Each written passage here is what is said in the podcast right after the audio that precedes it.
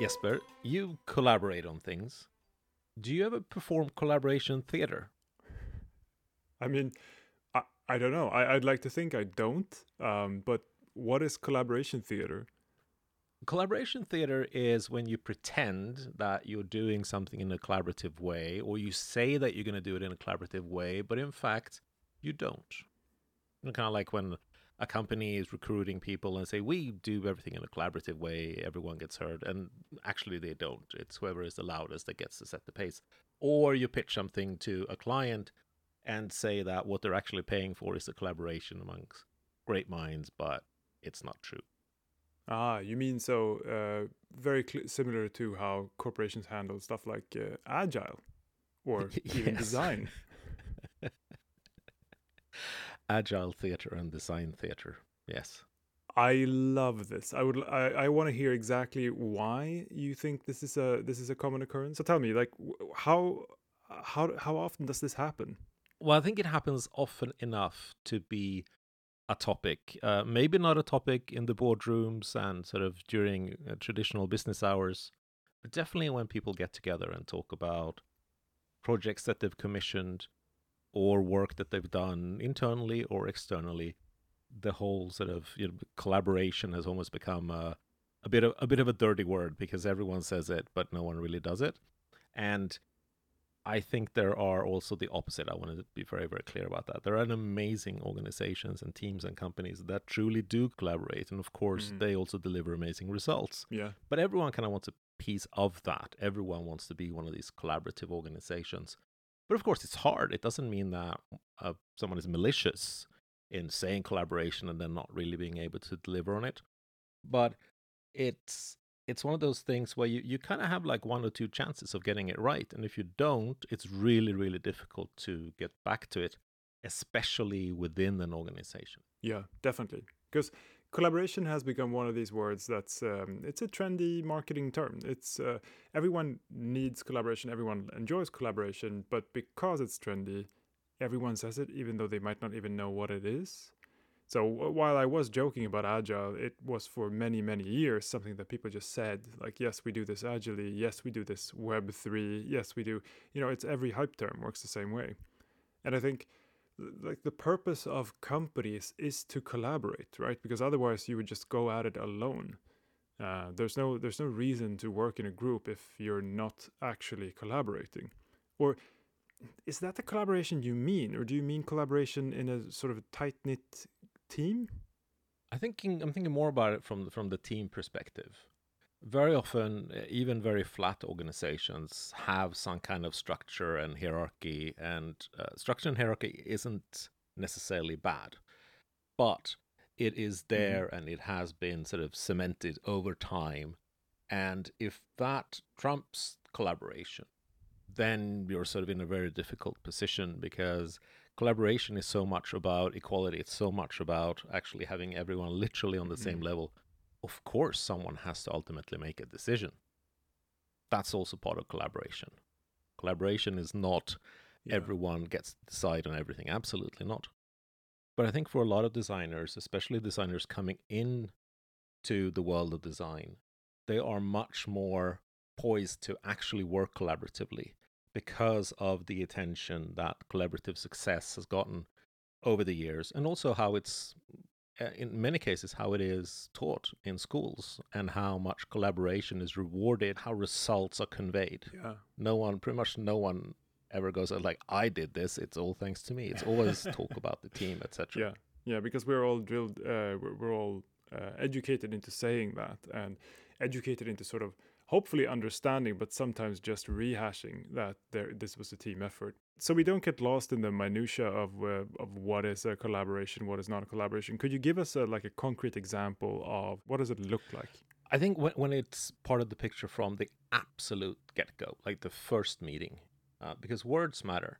And if you go into, yeah. let's say you're you you're with an agency, you meet the potential mm-hmm. client mm-hmm. or, or or the client, and you talk about how the team collectively has created a presentation or generated the questions that you'll be asking. That's a very simple way to get everyone thinking about collaboration from the from the, from the get-go.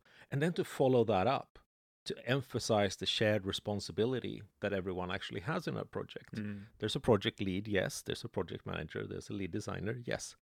But everyone has a shared responsibility, including the people representing the client.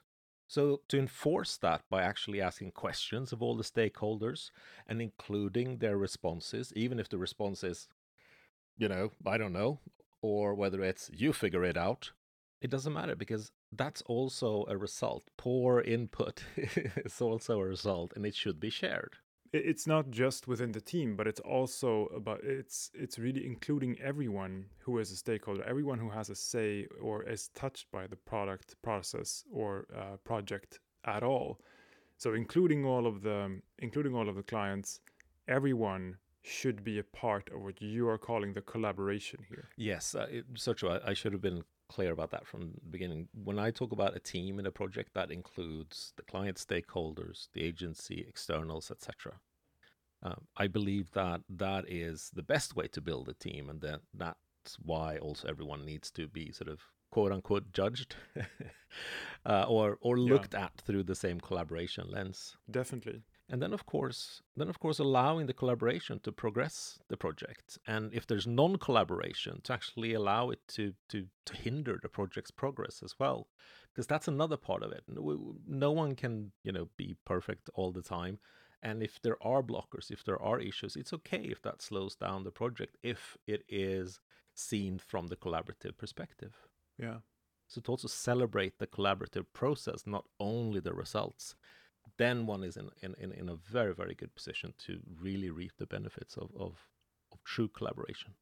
I think that's a wonderful way to put it. And it I keep thinking that this is um, part of the problem with the the term collaboration and the fact that it's being hyped is sort of that we all grew up with group uh, group projects in school that most people didn't like because there were always some people who did work and some people who didn't do work. And that's not really what we're talking about when we're talking about collaboration, right? Because it's not we're not we're, we do not refer to this uh, or we we're not actually talking about doing work in a group. We're talking about having a common goal or a common problem or a common project mm-hmm. and all of us collaborating on moving that forward, trying to reach some sort of end state or solution. And it doesn't matter who we are formally in that process. I could be the janitor, you could be the CEO, but if we if we both contribute to the process, we're a part of the collaboration. You're absolutely right. And the whole idea of synchronous versus asynchronous, and, and you've you've pointed this out many times that a lot of the best collaborations you've seen have actually happened in an asynchronous context where people are geographically incredibly far apart. Yeah. And one of the reasons for that is that it allows everyone to contribute to the collaboration in a way that fits them. Yeah. And that's magical. I completely agree. There's some there's some very important aspect of humanity in this. And I think uh, the reason why I see so many great collaborations happening over over large distances or completely async is because it takes out some of the ego of working in the same room, of trying to look cool. Because if, if everyone is collaborating asynchronously, you don't really see all the work that's happening. You only really see all of the result and you want to either improve that result or you don't.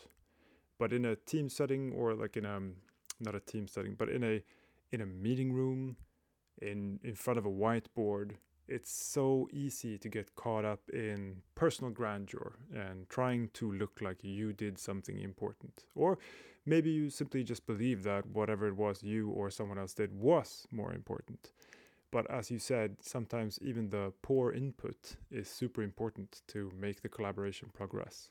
It's removing the stage from the theater, the collaboration theater, and allowing everyone to, in a way, contribute behind the scenes instead.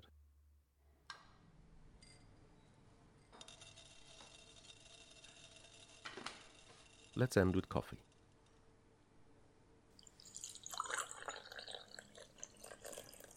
Cafe Pascal is one of those incredible coffee places where the staff, the coffee, the knowledge, the vibe just feels so perfect. Cafe Pascal, there's two of those in Stockholm.